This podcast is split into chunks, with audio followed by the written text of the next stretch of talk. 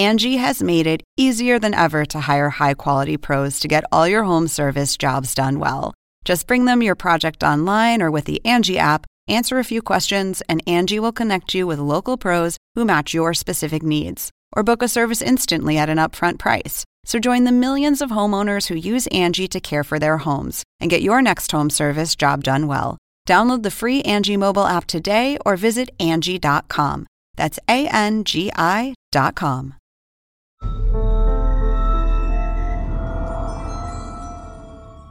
Up next, she's respected, she's successful, and she's fighting for her life. It was really something terrible. She was deathly ill. No cause was found for the illness. It was so sad to see her like that. Is this a job for doctors or detectives? They were very frustrated, very angry. After multiple tests, they finally found something that was really mysterious. And that something is a different kind of smoking gun. A single pack of cigarette, that's all that he needed.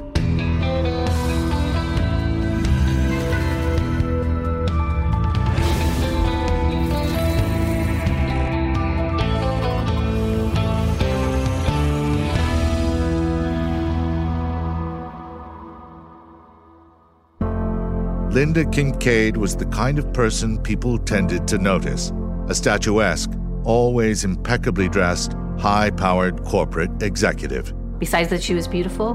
The first thing that people would notice about her is she exuded warmth, friendliness, kindness. And so she just naturally and easily made friends. Linda worked in upper management at Southern California's San Onofre Nuclear Power Plant, once one of the largest nuclear facilities in the country. She started out as a secretary and worked her way up through management, and she just loved her job. She was dedicated to her career, and she really enjoyed it. I think probably the most important thing to Linda in life was getting ahead in the world, not having to be dependent on anybody. A lot of times she would work long hours, not expecting to get paid for it. When Linda met coworker Paul Curry, the driven career woman was confident she'd finally met her romantic and intellectual match. I remember she called me and said, Mary, I met a younger man, and I really like him. The main thing she emphasized was how brainy he was and how smart he was. He was this intelligent, witty, fun younger guy. He was a pianist, he was a Mensa member, and Jeopardy! he had won Jeopardy twice. He'd won $24,000 on Jeopardy, and he was a nuclear physicist. I mean, he was like the whole package for Linda. In the summer of 1992, Linda and Paul got married. She was 48, he was 35. She was on cloud nine. He would dote on her. I mean, it was to the point where, you know, if you're with them, they would, I call it baby talk, kind of like, oh, oh, my little Linders, are you cold? Let me get you. And it was a real loving relationship.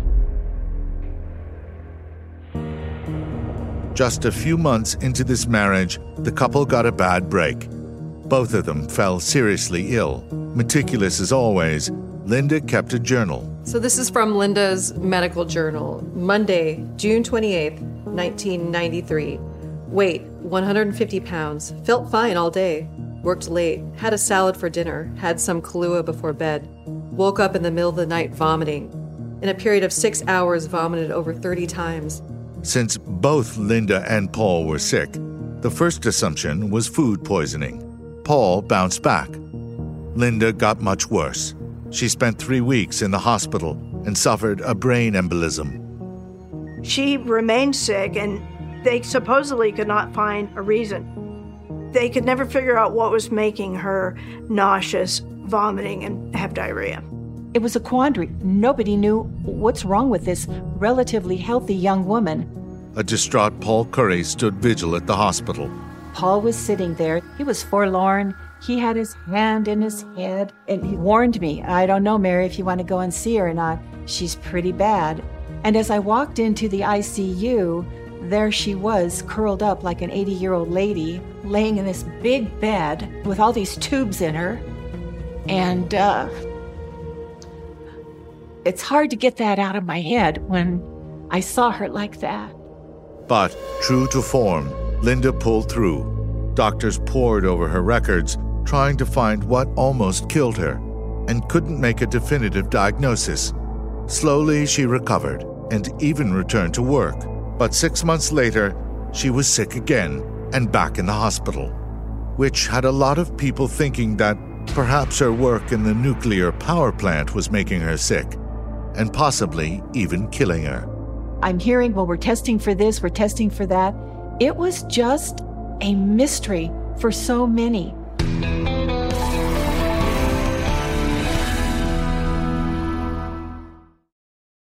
Angi has made it easier than ever to hire high quality pros to get all your home service jobs done well. Whether it's routine maintenance, an emergency repair, or a dream project, Angi lets you compare quotes from multiple local pros, browse homeowner reviews, and even book a service instantly. Angi's been connecting people with skilled pros for nearly 30 years. So the next time you have a home project, bring it to Angi to get your job done well. Download the free Angi mobile app today or visit Angi.com. That's A-N-G-I dot com.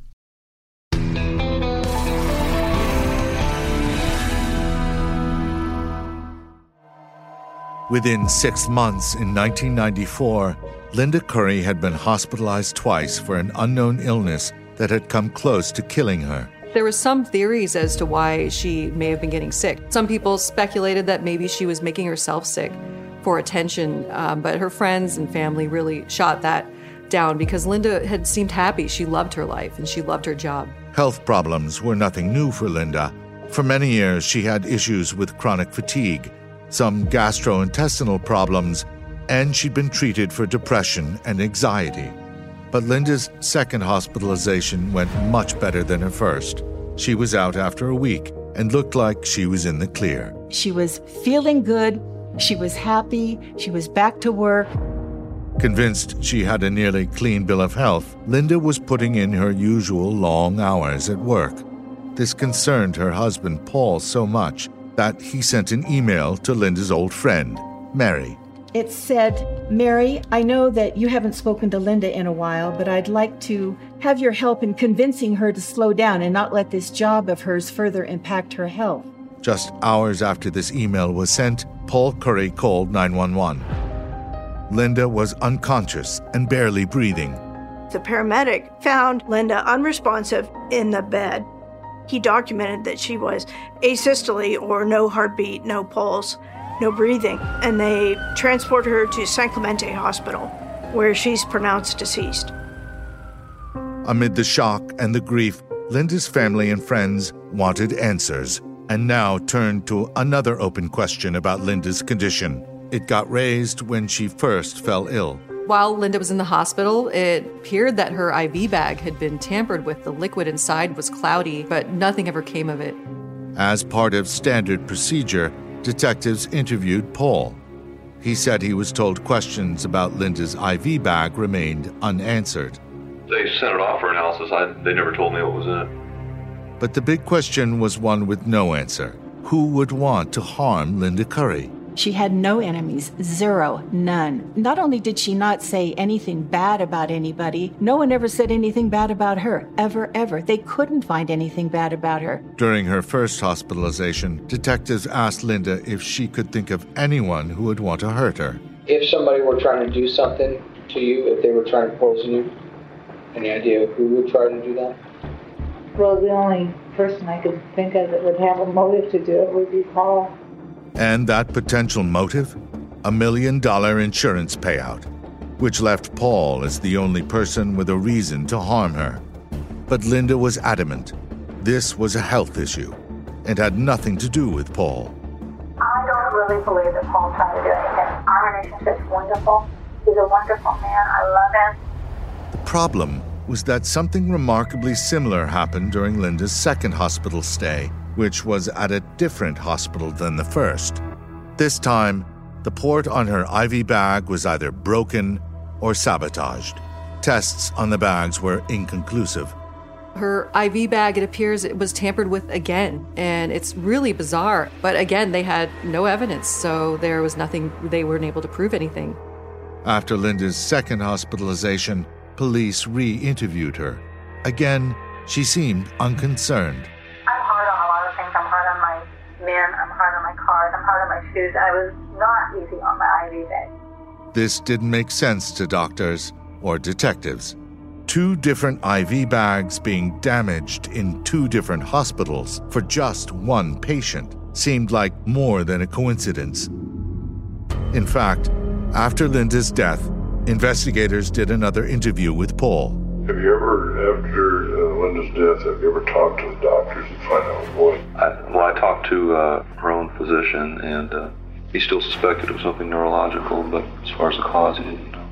Rumor has it that you were going to sue the hospital in reference to tampering with the bags. Well, Linda and I talked to um, a lawyer about that, but we, we were told that there just wasn't enough information. And that's where the case stood. There were plenty of questions, but her symptoms were consistent with a neurological condition. Now her family and physicians hoped her autopsy would finally solve the riddle of what killed her.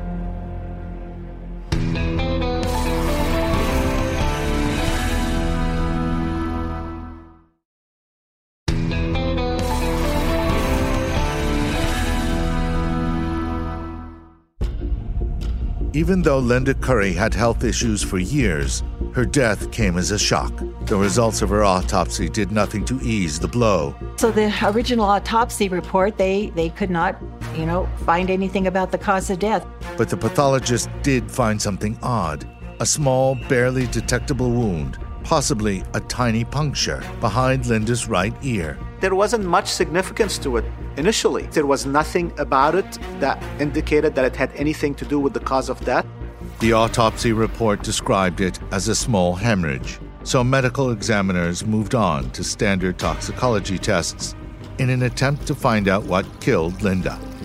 These all came back negative for lethal amounts of any poison, but there was yet another surprise finding. The autopsy results showed high levels of a sleeping pill, very widely used sleeping pill. Her levels were 10 times the usual therapeutic level.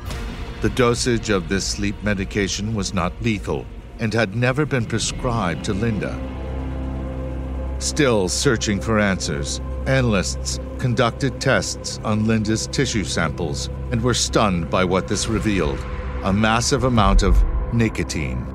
The nicotine levels in her blood were extraordinarily high. We measured a concentration of 1,120 nanograms per milliliter. For comparison, in a cigarette smoker, the highest levels you would expect to see would be maybe 20 or 25. Linda Curry didn't smoke, but there was no question nicotine killed her. So her levels probably were 100 times higher than those of a regular cigarette smoker. When you die from nicotine, you basically die because your breathing muscles are paralyzed. You stop breathing and you die. Doctors finally had their cause of death nicotine poisoning. Detectives finally had their manner of death homicide. And this finding of nicotine poisoning might explain the odd wound behind Linda's right ear. It was possible someone injected her with nicotine, which, until very recently, was nearly impossible for the average person to get in liquid form. There have been some poisonings from electronic cigarette liquids that people have swallowed that, that contain nicotine. The only poisoning death I know of was one that was reported in 1850 involving a Belgian count who was trying to kill his brother in law. As for Linda's family and friends, they were convinced, despite the absence of any physical evidence, that Paul Curry was responsible. I sure was 95% that the only person that her death could be pointed towards would be Paul. He was the one that stood to gain monetarily great amounts of money. So I, I had no doubt. Oddly, even Linda, in one of her police interviews, acknowledged she'd been warned about Paul. All my friends, a lot of my friends are saying that Paul is guilty. Get out of the house. Detectives were in a hard spot. If it was Paul, how would he get liquid nicotine? And even if he could get it, how did he get that big a dose into Linda's body? The small hemorrhage behind Linda's ear might, or might not, be connected to her death. No syringe had been found in the house, and at the time, no one thought to test the dishes or eating utensils. There was no physical evidence to charge Paul or anyone else. They had no evidence, so there was nothing, they weren't able to prove anything. They felt that there was no more leads. Like a lot of cold cases, they work it until they can't work it anymore, and then new things come up, and so it kind of just languishes. Was Paul Curry the genius he claimed to be? Maybe so, because doctors, detectives, and almost everyone close to the victim had to admit if he killed Linda, it sure looked like he'd gotten away with it. He was an actor. I mean, he fooled everybody.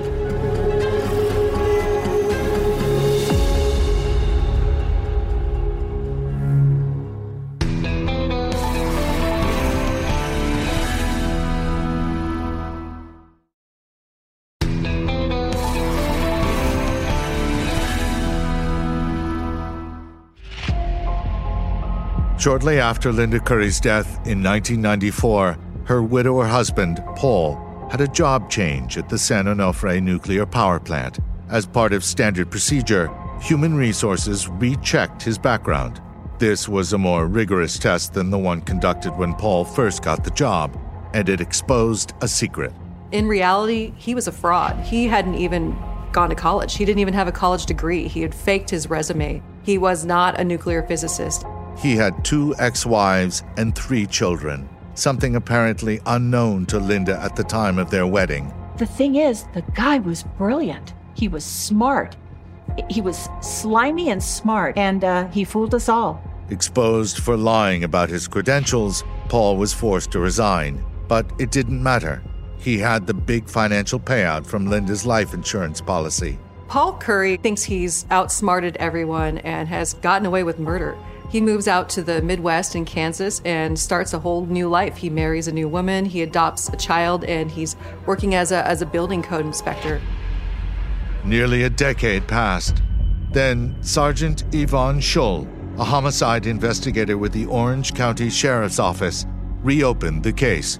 Like every investigator in the country, she'd never seen a case with nicotine as the murder weapon and wanted more information. I finally got a hold of uh, Dr. Neil Benowitz in San Francisco, who is the world renowned uh, nicotine expert. He's the one who writes the book on nicotine. The main question Sergeant Schull wanted answered, a question not addressed in the original investigation, was how much time would a massive dose of nicotine take to kill Linda Curry? Dr. Benowitz had the answer. Linda Curry died probably within 20 or 30 minutes at the most after being exposed. So I knew that I needed to determine who was with Linda 20 to 30 minutes from the time that she was given the nicotine until she was deceased. That person would appear to be Paul Curry, who was, apparently, the only person alone with Linda before she died. He was smart enough to realize there was nothing he could do to stop himself from being a suspect. Paul Curry did not care about that. He just did not want to have sufficient evidence in the hand of law enforcement to charge him with a crime. It was a good plan, and it worked for 16 years. But the question of when the nicotine was administered could break open the case. A lot of time had passed, and to nail Paul Curry down, investigators came up with a plan to outsmart the man who claimed to be a genius. The ruse was that Sergeant Schull would pose as a local police officer from Kansas who'd been asked by police back in California to tie up some loose ends on the Linda Curry case. So, in his mind, he knows hey, I was able to fool them back then. So now, the people that we put in place to try to interview him are not even the investigators on the case. How hard is it going to be to talk to these two locals that know nothing about the case? The goal was to get Paul to admit on tape that he was the only person in the house with Linda on the night she died. Paul apparently had no idea what investigators were after and fell right into the trap. The night that Linda passed away, you and Linda were alone. Correct? Right. Was there anybody else in the house? You were in bed. Mm-hmm. No one else in the house. Correct. And then You call 911. After trying Right, right. I understand that. But I mean, you call 911. Correct. With that, Paul Curry unwittingly confessed that he was the only person who could have killed his wife. Investigators were confident the mystery of how Linda Curry died had finally been solved. I pulled out my badge and ID and introduced myself. Told him that my name was Yvonne Scholl and I was from Orange County, California, and he's under arrest for Linda Curry's murder. And I had him stand up and turn around and put handcuffs on him. One question remained How did Paul get his hands on liquid nicotine? Incredibly, he likely extracted a lethal amount of poison in a method that won't be revealed on this program from just 20 cigarettes. If you extracted nicotine from a pack of cigarettes, you could get enough that you could probably kill somebody. Investigators believe Paul regularly laced Linda's food with liquid nicotine. He likely varied the doses to make it seem like she was fighting a protracted illness. Six months after her second hospitalization, prosecutors think he slipped a large dose of sleeping medication into something she ate or drank. As she lay unconscious, prosecutors believe Paul injected a lethal amount of nicotine behind her ear, disposed of the evidence as she lay dying, and then called 911, ultimately creating the timeline that exposed him as the only person who could have administered the fatal dose. The first thing I'll ask her when I see her in heaven will be Linda, why didn't you leave? Why? And I want that answer because I don't understand why, you know, to this day. In September of 2014, 20 years after Linda's death, Paul Curry was found guilty of first degree murder and got life without parole. He may be the smartest person in the room, but for the rest of his life, that room will be a six by eight foot prison cell. Forensics was a key to it. If we didn't have forensics and the work that they did, we would never solve this case because they never would have found the nicotine. Paul Curry underestimated science. This person that faked being a scientist, that faked being a nuclear engineer, underestimated the importance of science and the importance of the truth.